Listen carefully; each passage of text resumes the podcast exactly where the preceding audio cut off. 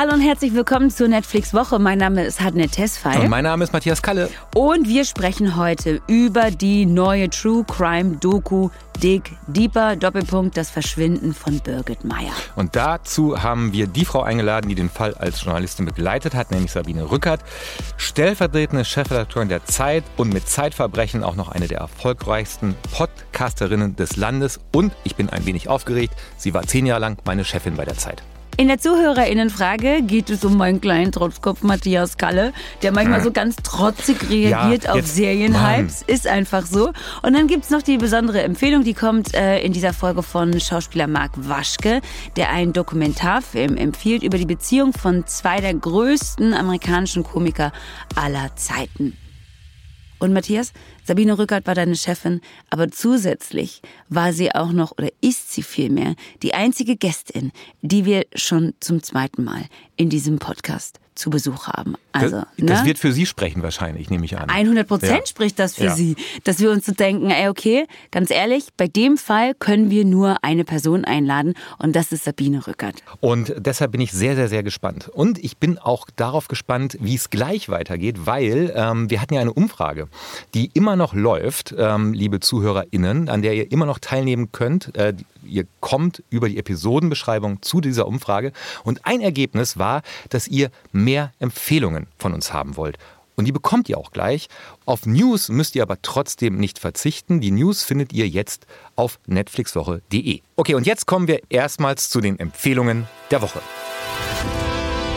The Father, the Son and House of Gucci.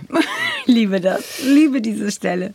Hatner zitiert gerade den Trailer zu dem Film House of Gucci, der, glaube ich, kommende Woche in den deutschen Kinos anläuft. Ridley Scott Regie geführt. Äh, es geht um das House of Gucci. Genau. Äh, um einen spektakulären Krimifall, einen Mord. Ähm, und Lady Gaga spielt die Hauptrolle neben Al Pacino, Jared Leto und Adam Driver. Und weil ich mich einerseits auf den Film sehr freue, andererseits einen Teufel tun werde und ins Kino gehen werde, in Zeiten wie diesen, dachte ich, ach, Adam Driver, wo hat er denn noch mitgespielt? Natürlich Marriage Story. Mm. Ein Film, der vor gut zwei Jahren auf Netflix anlief, eine Netflix-Eigenproduktion, Regie und Drehbuch von Noah Baumbach. Und es geht um eine Scheidungsgeschichte. Ähm, Charlie, gespielt von Adam Driver, und Nicole, gespielt von Scarlett Johansson, wollen sich scheiden lassen und zwar eigentlich im Guten. Er ist ein erfolgreicher Off-Broadway-Regisseur, sie eine Schauspielerin, die ihre Karriere ein wenig hat schleifen lassen. Zum Wohle ihres Mannes, zum Wohle des achtjährigen Sohnes Henry. Und die Liebe zwischen den beiden ist irgendwie abhandengekommen und sie wollen sich, wie das moderne Paare ja immer gerne wollen, wenn die Liebe abhanden kommt, sich im Guten trennen, sich im Guten scheiden lassen. Aber es gelingt nicht. Und beide haben aber keine Schuld daran, dass es nicht gelingt. Und wie diese Geschichte erzählt wird, leise, rührend, traurig, dass einfach Menschen auf einmal sich nicht mehr lieben und dann nicht wissen, wie es weitergeht, das ist schon grandios erzählt und meines Erachtens einer der besten Vorstellungen von Adam Driver, die er je gemacht hat. Absolut. Deshalb, deshalb äh, wie, als wir im Vorfeld darüber gesprochen haben, was ich empfehlen werde, sagtest du sofort, da muss man aber stabil sein, um, um, um diesen Film zu schauen. Also man, muss in der Emo also man muss einfach emotional stabil sein. Vor allen Dingen auch vielleicht in einer stabilen Beziehung stecken, mhm. äh, weil man da im Grunde genommen Zeuge, Zeugin einer Trennung wird. Ja.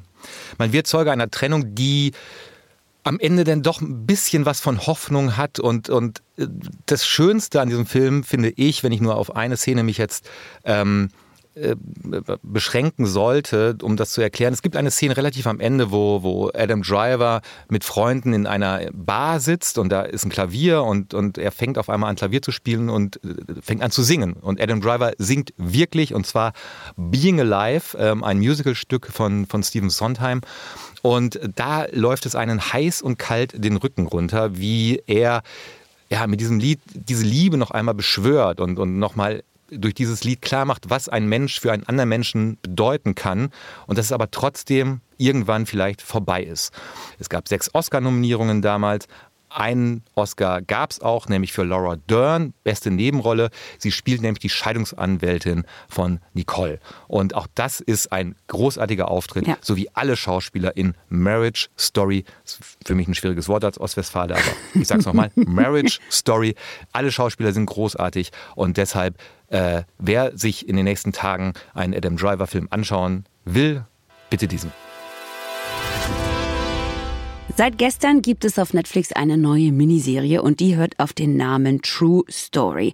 Die Hauptrolle in True Story spielt Kevin Hart. Kevin Hart spielt im Grunde genommen eine Version von sich selbst, nämlich einen äh, wahnsinnig erfolgreichen, wahnsinnig reichen und, und, und sehr berühmten Comedian. Der hört auf den Namen Kid und dieser Kid, der ähm, ist in Philadelphia zu Hause, genau übrigens wie Kevin Hart auch. Und Kid macht auf Tour in seiner alten Heimat einen Stopp. Und nach dieser Show, die er da spielt, die auch sehr gut läuft, gibt es eine Aftershow-Party. Diese Aftershow-Party läuft aber komplett aus dem Ruder. Und das, was am Ende dieser Party passiert, könnte das Ende von der Karriere von Kid bedeuten.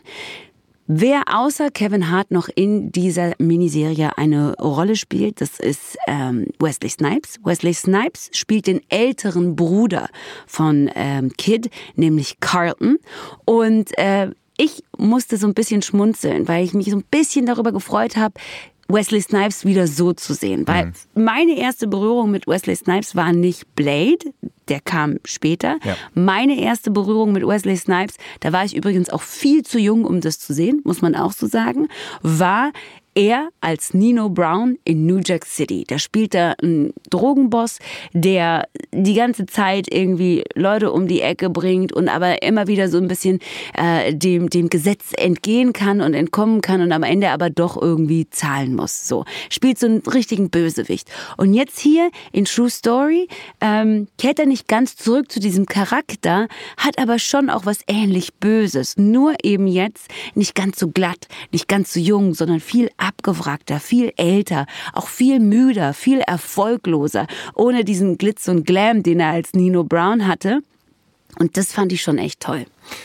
Also Wesley Snipes ist die wirkliche Sensation dieser Serie. Ja. Die Serie an sich ist aber auch wirklich ganz toll gemacht. Ausführender Produzent ist unter anderem Eric Newman, der war Showrunner von Narcos Mexico. Der weiß also auch, wie man eine Geschichte erzählen muss. Ich finde auch Kevin Hart großartig in einer sehr untypischen Rolle mhm. für ihn. Es ist eine sehr düstere Rolle, die er da spielt. Ein sehr gebrochener Charakter. Nicht so kaputt wie sein Bruder, ja. gespielt von Wesley Snipes, aber auch schon so, wo man so denkt, Donnerwetter, äh, muss man sich auch trauen als ähm, Kevin Hart, der ja als ähm, Comedian unfassbar erfolgreich ja. ist.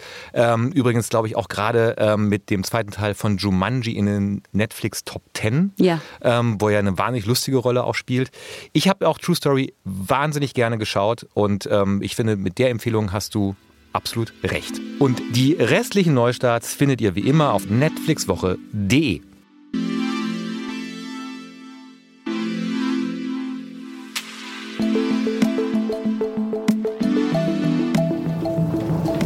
Beim zweiten Lüneburger Fall geht es um das Schicksal einer Frau, die seit dem 14. August verschwunden ist.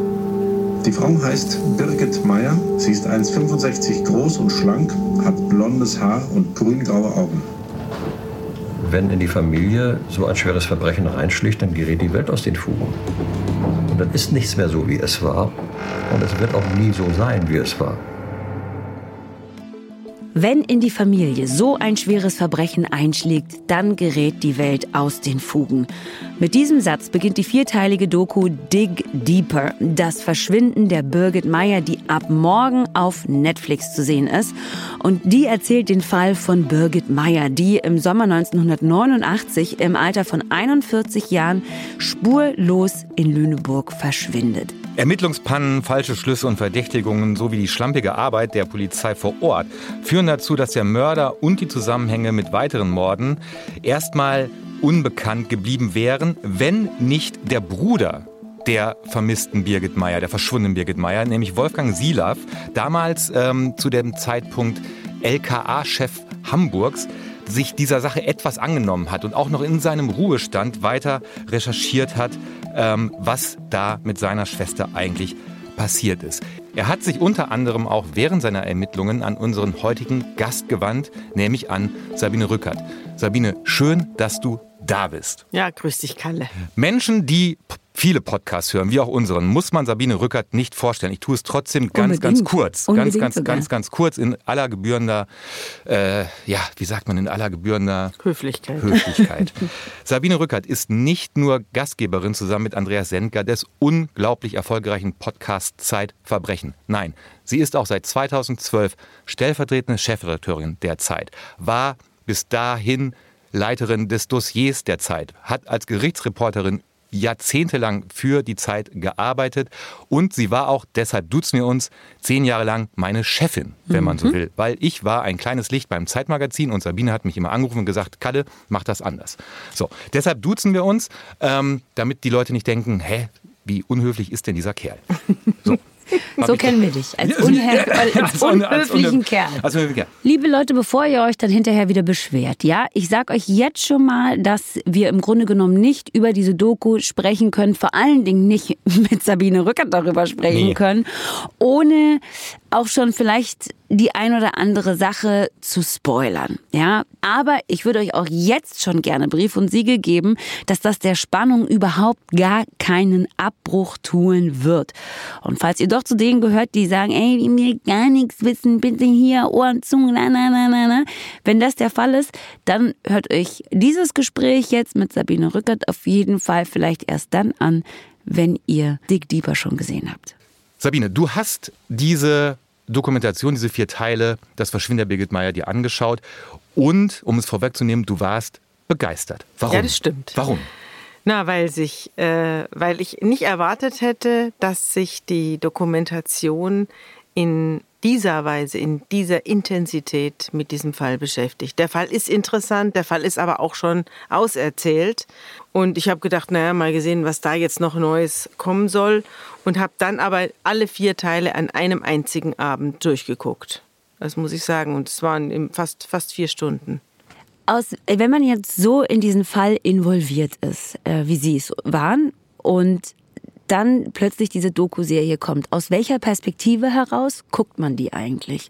Guckt man die als Journalistin? Guckt man die ähm, als jemand, der irgendwie auch Teil dieses Teams war und in welchem, in welchem Maß sie sozusagen da involviert waren? Darüber sprechen wir ja jetzt gleich vielleicht noch. Aber aus welcher Perspektive heraus haben Sie das geguckt?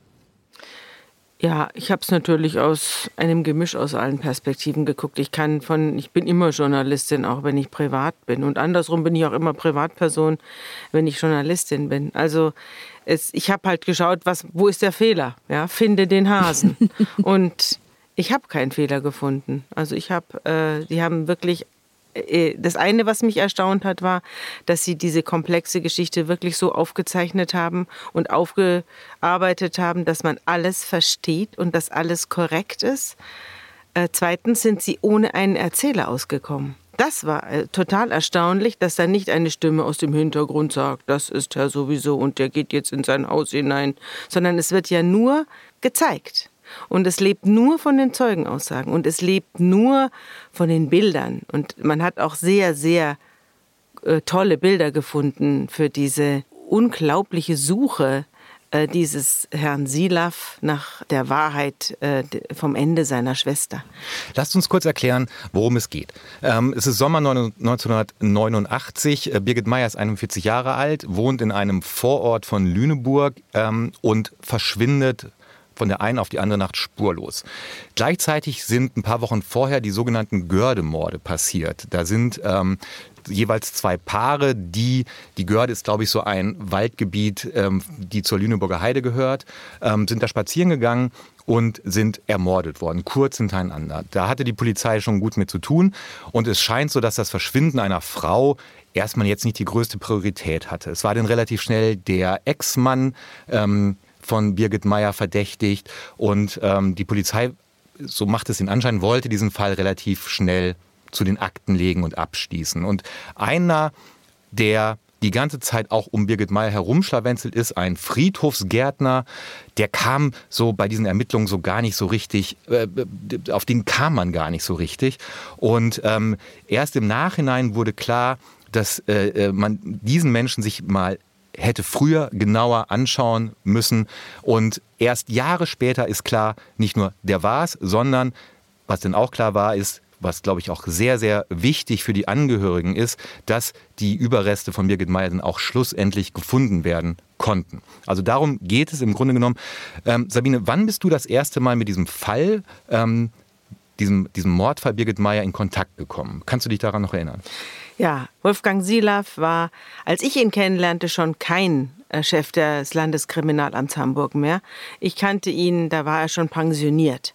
Und er war Chef des Weißen Rings in Hamburg. Die Opfervertretung für genau. Gewaltverbrechen. Er war, ich wusste nicht, warum er das ist. Das wusste ich dann erst. Also es gibt aber immer wieder Polizisten, die sich dann nach ihrer Pensionierung im Weißen Ring engagieren. Und ähm, er hat mich dann immer eingeladen zu verschiedenen Veranstaltungen des Weißen Rings. Ich kannte ihn und ich kannte seinen Ruf natürlich vorher auch schon. Er hat einen exzellenten Ruf in Hamburg und er ist das, was man einen absolut äh, seriösen äh, Polizisten nennen kann. Also das wusste ich. Er, war, er hat in großen Entführungsfällen mitgewirkt und so weiter. Also nicht als Täter, sondern als Aufklärer.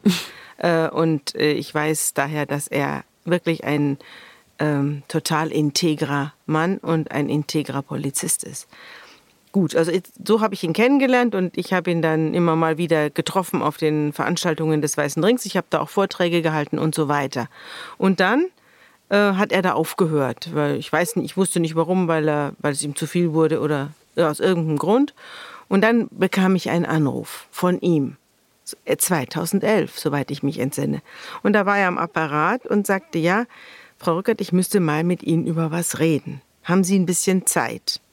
Und da habe ich gedacht, was kann das jetzt sein?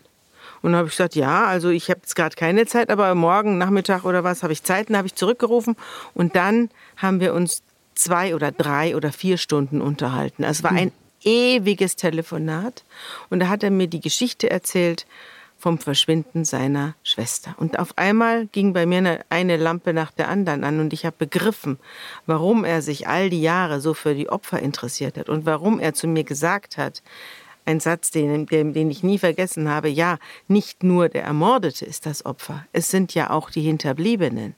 Die muss man ja auch dazu rechnen. Das sind ja in gewisser Weise die eigentlichen Opfer, denn die leben ja noch und die müssen mit dieser ganzen Erinnerung leben. Und ich habe mir dann immer gedacht, was hat er denn? Ja, und dann habe ich erst begriffen, er spricht von sich. Und dann hat er gesagt, er hätte eine kleine Kombo gebildet aus ehemaligen Ermittlern. Das sogenannte Kernteam. Ja, und da hat er einen ehemaligen Staatsanwalt dabei gehabt, dann hat er den Rechtsanwalt Strate dabei gehabt, der, den ich auch kannte, den Staatsanwalt kannte ich auch. Dann hat er seinen Nachfolger als LKA-Chef dabei.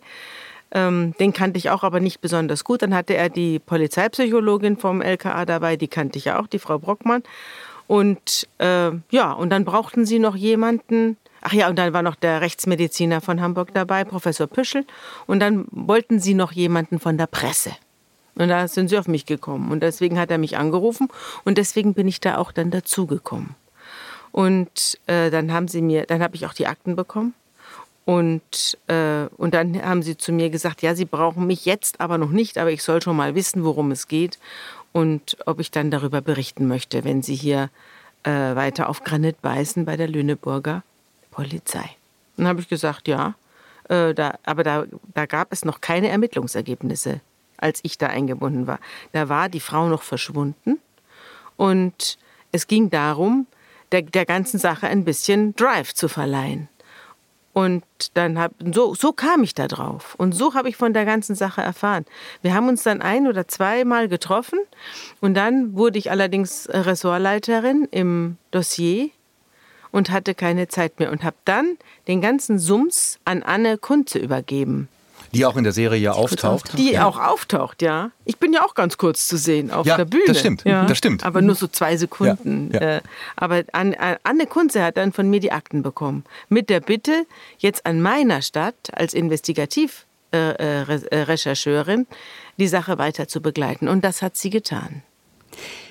Ich versuche mir gerade den Moment vorzustellen, an dem man äh, dieses ewig lange Telefonat führt und dann auch irgendwann in den Tagen, Wochen danach die ganzen Akten zugeschickt bekommt. In dem Gespräch wahrscheinlich schon erzählt bekommt, wer alles in diesem Kernteam äh, mit dabei ist. Wie haben Sie darauf reagiert? Also ist Ihnen diese, die, die Sachlage sofort klar geworden? Ist Ihnen sofort klar gewesen, dass da mit sehr wahrscheinlich mit sehr großer Sicherheit sehr schlampig recherchiert und gearbeitet worden ist. Äh, wie haben Sie auf diese Gruppe auch reagiert? Sie kannten die ja zum Teil auch persönlich.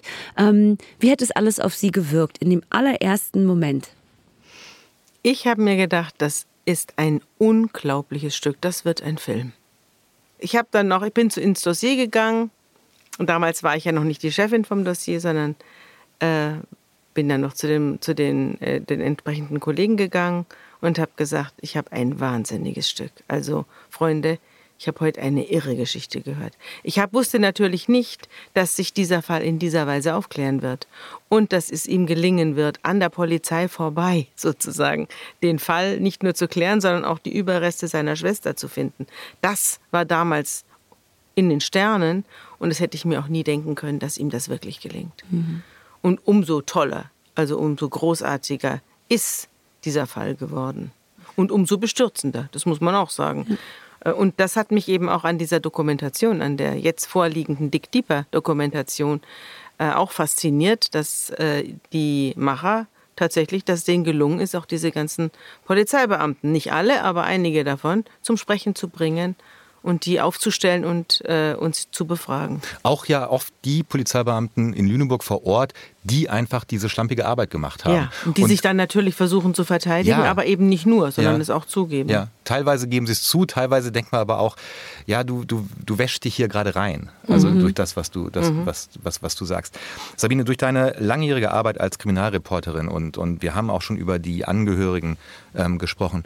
Aus deiner Erfahrung, was würdest du sagen, was hilft am Ende Angehörigen am meisten? Also, dass ein, ein, eine Tat geklärt wurde oder dass im Fall von dem Verschwinden von Birgit Meyer denn letztendlich auch die Überreste gefunden werden konnten? Also ab wann kommt man als Angehöriger zur Ruhe, wenn es sowas überhaupt geben kann? Sowas kann es nicht geben. Die Angehörigen kommen nicht zur Ruhe. Ja. Also sagen wir mal so, sie werden nicht damit fertig. Das wird niemals abgeschlossen sein, wenn du jemanden, wenn du jemanden verlierst, ist ja schon schlimm genug. Aber wenn du jemanden äh, dann durch das böswillige Handeln eines Dritten verlierst, dann äh, ist das, glaube ich, nicht zu überwinden. Und wenn dann auch noch die Staatsgewalt sich aufs Ohr legt und sagt, naja, shit happens, und, und das dann sozusagen auf sich beruhen lässt, weil, naja, man hat anderes zu tun, dann ist es besonders bitter. Dann ist es, glaube ich, wirklich ein Trauma.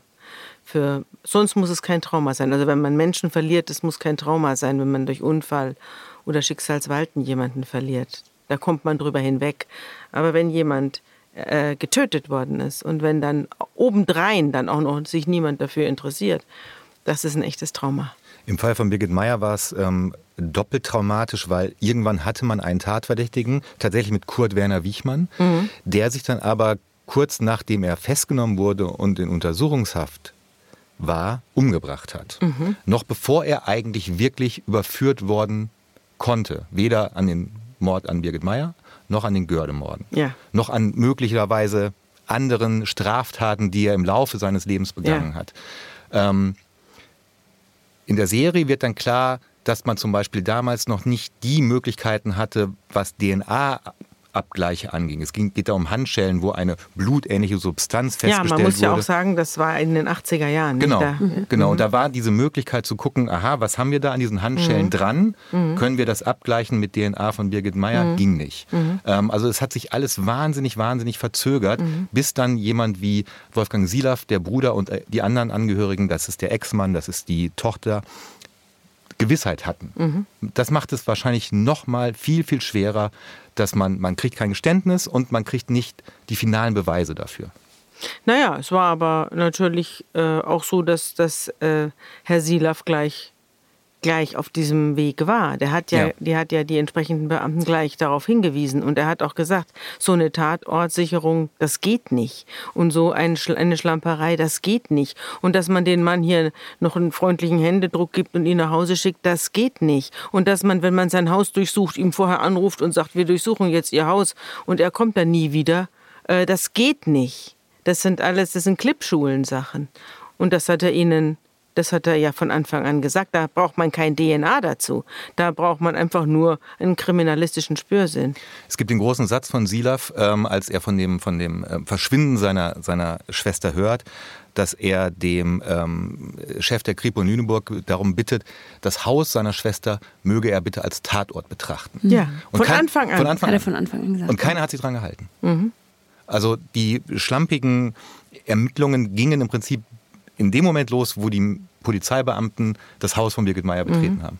Ja, und es hat natürlich auch jetzt nicht nur, ähm, naja, Birgit Meyer war nicht zu retten, aber es hätte natürlich auch, der Täter hätte ja auch noch weiter zuschlagen können. Nicht? Das hätte ja auch, wer weiß, was der in der Zwischenzeit noch angerichtet hat.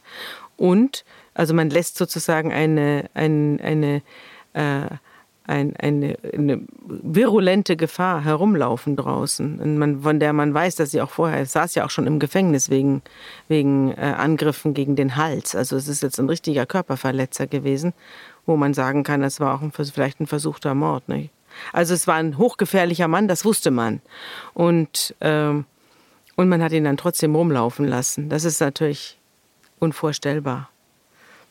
Was für mich ein bisschen schwer nachzuvollziehen war, ist die Tatsache, dass ähm, bei der Polizei so gearbeitet wird. Das war so ein bisschen sehr ernüchternd. Ein Moment, wo man so denkt, Moment, aber so, so könnt ihr, also so könnt ihr das doch nicht machen. Ja, und, und dann äh, gibt es dann eben jemanden wie den Silaf, der da sagt, äh, da steht und sagt, stopp, das ist im Grunde genommen sind das alles Anfängerfehler. Ja, wie viele Opfer haben denn ein Bruder, der Polizist mhm. ist? Mhm. Das ist ja eine totale Ausnahme. Erscheinung und nur deswegen wurde ja der Fall geklärt, sonst wäre Birgit Meyer nach wie vor tief im Erdreich äh, ver verschwunden, wo sie ja dann rausgeholt worden ist. Mhm. Aber ist das irgendwie exemplarisch für die Art und Weise, wie in Deutschland ermittelt wird? Oder ist das schon so eine ganz besondere Ausnahme, weil da viele Dinge zusammengekommen sind, unter anderem eben auch schlechte ähm, Ermittlungsarbeit? Ist das, ist das ein Einzelfall oder passiert das ganz oft? Und wir müssen uns eigentlich Sorgen machen, wer ich alles glaube so weder unter uns noch. Mhm. Ich glaube weder, dass es ein Einzelfall ist, noch dass es ganz oft passiert. Aber dass es regelmäßig passiert, davon bin ich überzeugt. Denn ich habe ja immer wieder, also jetzt im Laufe meiner, meiner kriminalistischen äh, Tätigkeit hier oder äh, kriminologischen in, als Gerichtsreporterin und als Kriminalreporterin derzeit habe ich immer wieder solche Fälle. Die landen ja dann bei der Presse, weil irgendwann irgendjemand sagt, hier geht was nicht mit rechten Dingen zu. Und ich habe sehr viel ähm, Kontakt zu Leuten gehabt, die gesagt haben, die Polizei, da geht was nicht mit rechten Dingen zu, hier stimmt was nicht. Und die, natürlich sind die Polizeifehler, sind es dann, die dann bei, bei der Presse oder in unserem Fall bei der Zeit gelandet sind. Aber es war eben nicht so, dass das jetzt nur alle zehn Jahre mal passiert wäre, sondern ich hab, wurde damit bombardiert und werde es bis heute, mhm. ja, mit dem Podcast. Bis heute schreiben mir Leute ununterbrochen, eigentlich ein ständiger Strom an Briefen mit Beschwerden und sonst was. Äh, die Polizei ist ähm, nicht so gut, wie man glaubt. Sie ist manchmal besser, als man glaubt und dann aber wieder erschreckend, erschreckend, welche Fehler da stattfinden und welche unglaublichen Konsequenzen diese Fehler haben. Das gleiche gilt ja im Prinzip ja auch für, für Serien- und Filmemacher. Also ich weiß, wir kennen uns ja ein bisschen und haben uns auch schon oft über Serien äh, unterhalten. Es gibt Sachen, die du furchtbar findest. Ich kann mich daran erinnern, dass du mal fürs Zeitmagazin einen, einen Text über, wir haben dich da genötigt, du musstest dir ganz oft den Tatort am Sonntag anschauen und hast dann einen Text geschrieben. Also so geht das ja alles nicht. So. Ja, das stimmt, das ähm, weiß ich noch. Ja, ja. und, und ähm, ähm, wenn du dir Krimis anschaust, jetzt auch fiktionale Krimis, ja, also mhm. kannst du dich da eigentlich also vielleicht ist entspannen das falsche Wort, weil man, man kann sich beim Krimi ja eh nie richtig entspannen, aber ähm, wie oft regst du dich auf, wenn du dir deutsche Krimis anschaust, weil du denkst, so geht's nicht, liebe Leute? Also ich gucke mir deutsche Krimis niemals an. ich schaue mir keine deutschen Krimis an. Ich schaue mir meistens Serien an. Ja. Äh, ich habe mir aber angeschaut die Verfilmung dieses Falles. Das ist ja in der ARD, habe ich ja vorhin, genau, glaube ich, schon das gesagt. Das Geheimnis des Totenwald. Das ja. Geheimnis des Totenwalds ist ja verfilmt worden und mit sehr, sehr äh, prominenten Schauspielern. Matthias Brandt als äh, Wolfgang Silaff. Ja. Und äh, ich habe mich ich fand das nicht gut, die Verfilmung. Also sie war sehr spannend gemacht und hat sich auch im Großen und Ganzen an die Geschichte gehalten, das stimmt. Was mich aber wirklich gestört hat, war, dass äh, diese Serie die Leistung dieses Bruders, den Fall seiner Schwester aufzuklären, und darin besteht ja eigentlich das große Drama. Ja? Er, er, er, er lebt sein er lebt 20 oder 30 Jahre mit diesem, mit diesem Druck auf der Brust. Ich bin Polizist und ich kann den, den Tod meiner eigenen oder das Verschwinden meiner eigenen Schwester nicht aufklären, weil ich keine Befugnis habe in diesem Gebiet, in dem das stattgefunden hat. Ich bin nur äh, LKA-Chef von Hamburg, das aber war in Lüneburg. Das gehört zu Niedersachsen. Also ähm, diese, mit diese unglaubliche Spannung, die der Mann aushalten musste und diese, diese Wut, er ist ja ein extrem kontrollierter Mensch. Ja. Das sieht man auch in ja. der Dokumentation. Ein extrem kontrollierter Mensch, der praktisch nie die Stimme erhebt, von dem man den Eindruck hat, er geht ganz langsam seinen Weg und so weiter, ist nie aus der Ruhe zu bringen. Aber in ihm hat es gekocht. Und das hat sich nicht wie bei mir bei einem, in einer Explosion entladen, äh, sondern bei ihm ist, ist die Aggression eine andere, sondern dieses ständige Nachbohren, mhm. dieses Pain in the Ass mhm. für die äh, Lüneburger Polizei und für, der, für das Landeskriminalamt äh, äh, Niedersachsen. Das war er. Ja? Er hat das über Jahre mit einer unglaublichen ähm, Stringenz und mit einer Unnachgiebigkeit und mit einer Hartnäckigkeit und einer nervigen äh, Starrsinnigkeit verfolgt. Und das war doch seine große Leistung. Und immer das Bewusstsein, ich werde das aufklären und ich werde Leute finden, die mir dabei helfen. Das ist doch die große Leistung. Und was hat man gemacht beim Totenwald? Man hat eine junge, engagierte Polizistin erfunden, die dann auch der Frauenrolle gerecht wird und wo man das junge Publikum begeistern kann.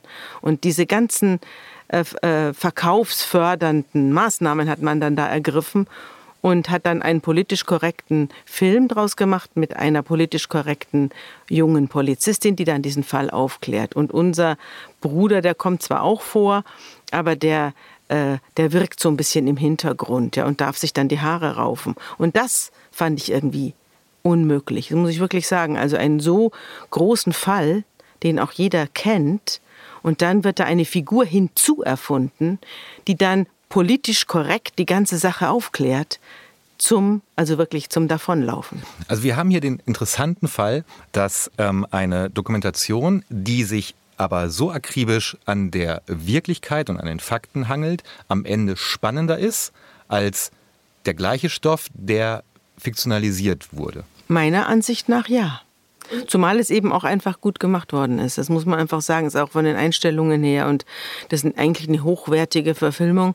Und er, man kam eben überall hin und man hat alle Fotos gesehen. Und man, was mich auch am allermeisten erschüttert hat, war das Interview mit dem Ehemann, der mhm. sie ja verlassen hat. Und wo man die ganze Zeit denkt, der hat sie verlassen. Und deshalb ist sie tot. Das ist natürlich ungerecht, weil er einfach diese Ehe äh, satt hatte und eine neue Frau hatte. Und das passiert ja jeden Tag tausendmal.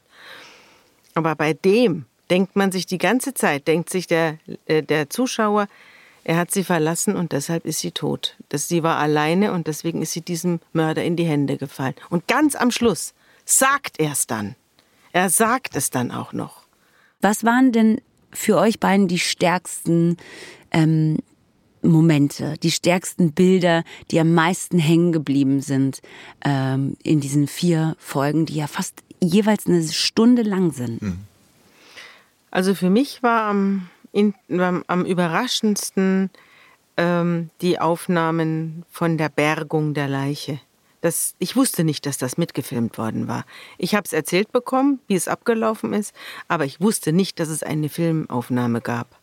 Und dass die dass die Dokumentaristen diese Filmaufnahme haben. Äh, das war, das hat, das hat mich, das hat mich überrascht und ähm, also das ist mir nun wirklich in, im Gedächtnis geblieben. Also das war für mich das Eindrücklichste. Und auch die Aufnahmen des ausgegrabenen Autos und der, der, der, äh, der fremden Gegenstände, die man überall auf dem Grundstück gefunden hat, von irgendwelchen Frauen, wo man nicht weiß, woher diese Sachen rühren. Das alles hatten die als, als Bilder. Und auch die, die Bergung dieses im Garten vergrabenen Wagens. Das waren also, ich wusste, dass ein äh, Wagen vergraben worden war. Und ich hatte auch das eine oder andere einzelne Bild darüber gesehen. Aber diese Dichte der Bilder, äh, wie dieser Wagen geborgen wird und warum der da liegt und so, also ganz, ganz schaurig.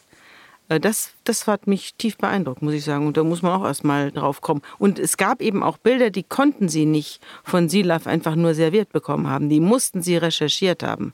Sehr aufwendige äh, Recherchen müssen dem zugrunde gelegen haben. Und das fand ich bemerkenswert. Es hat mich also auch nicht gewundert, dass sie da eine ganze Zeit dafür gebraucht haben, bis die Dokumentation fertig ist. Ich merke schon, Sabine, du warst die der beste Gesprächsgast, um über Dick Deeper, das Verschwinden der Birgit Meyer zu sprechen. Ähm, vielen, vielen Dank, dass du den Weg aus Hamburg hierher gemacht hast, zu uns ins kleine Netflix-Wochenstudio. Persönlich, Persönlich muss man sagen, nichts zugeschaltet, ja. Und ähm, ich sage es noch einmal, deinen Podcast kann man natürlich auch überall hören, wo es Podcast gibt. Dick Deeper, das Verschwinden der Birgit Meyer, kann man nur bei Netflix sehen. Sabine, vielen, vielen Dank, dass du hier warst und mit uns gesprochen hast. Ja, es war mir ein Vergnügen. Schön, Dankeschön. dass Sie da waren, Frau Rückert. Danke. Ja. Tschüss. Danke. Tschüss. Tschüss.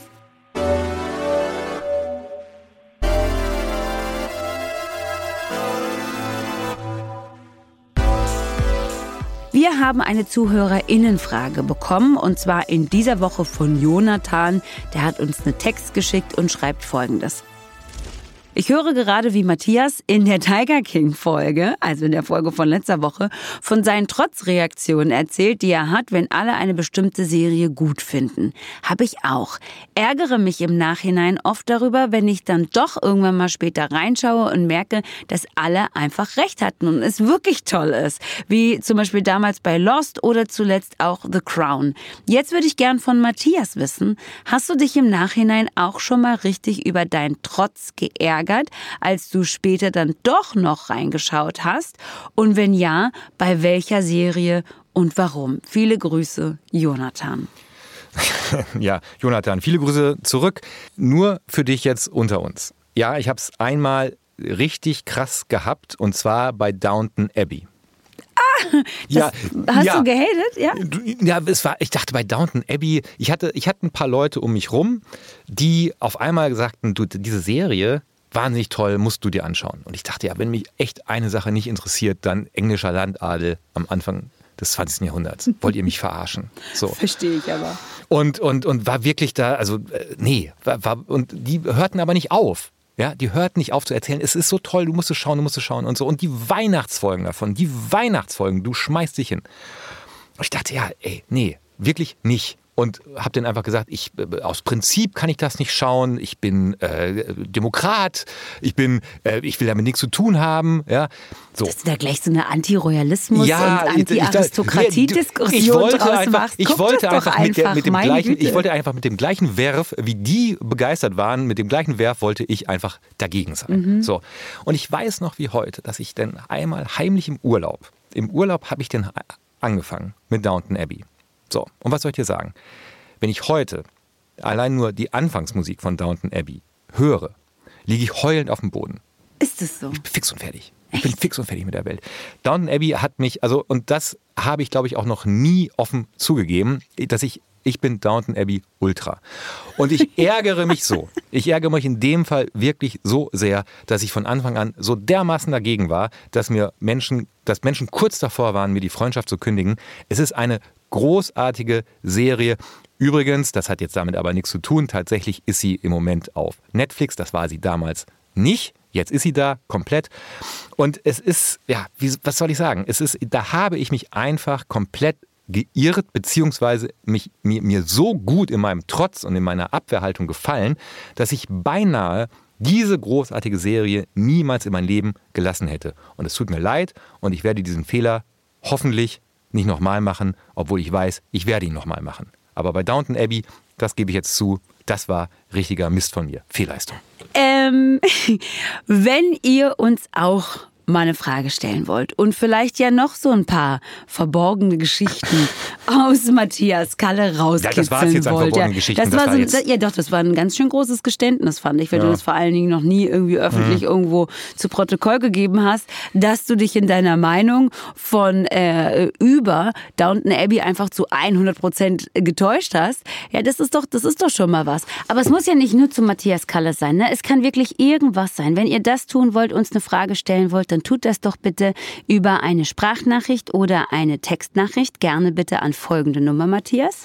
Das ist die 0152 900 2019 und die 5. Oder per Mail an kontakt netflixwoche.de.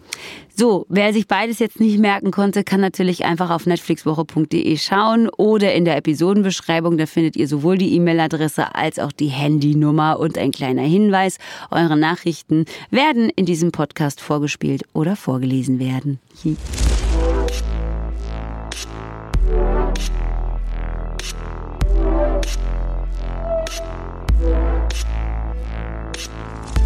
Die besondere Empfehlung kommt diese Woche von Schauspieler Mark Waschke. Ihr kennt ihn entweder aus Dark oder aus Billion Dollar Code, beides bei Netflix, mit dem wir ja vor einigen Wochen schon eine ganze Ausgabe unseres Netflix Woche Talks verbringen durften. Und Mark Waschke möchte euch Folgendes ans Herz legen.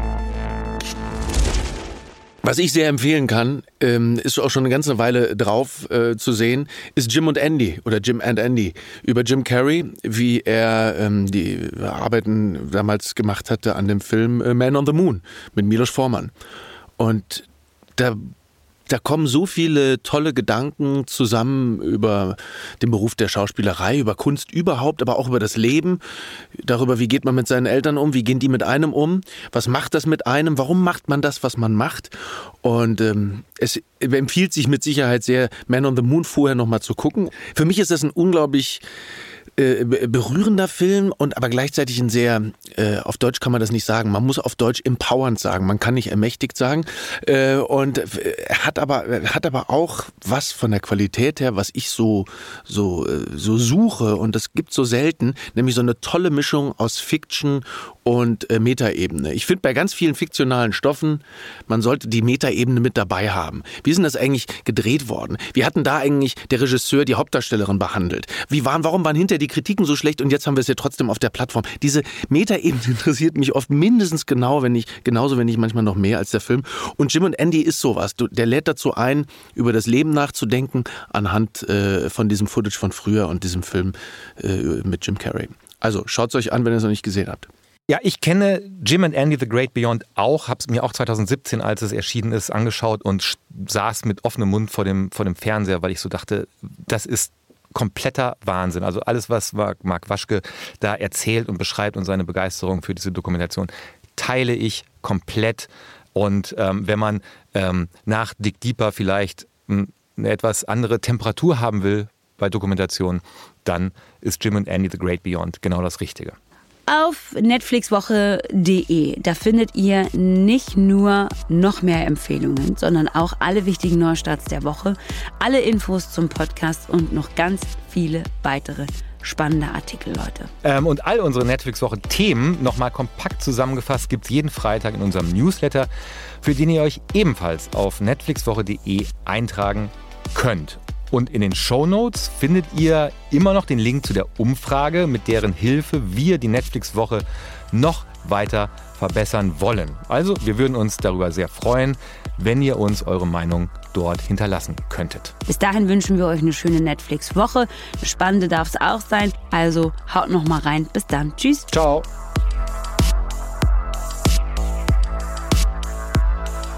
Netflix Woche ist eine Produktion von Netflix und ACB Stories. Moderation Hartnett Tesfay und Matthias Kalle. Redaktion Julius Wussmann, Jens Thiele. Produktion Isabel Wob. Und die Titelmusik kommt von Assad John.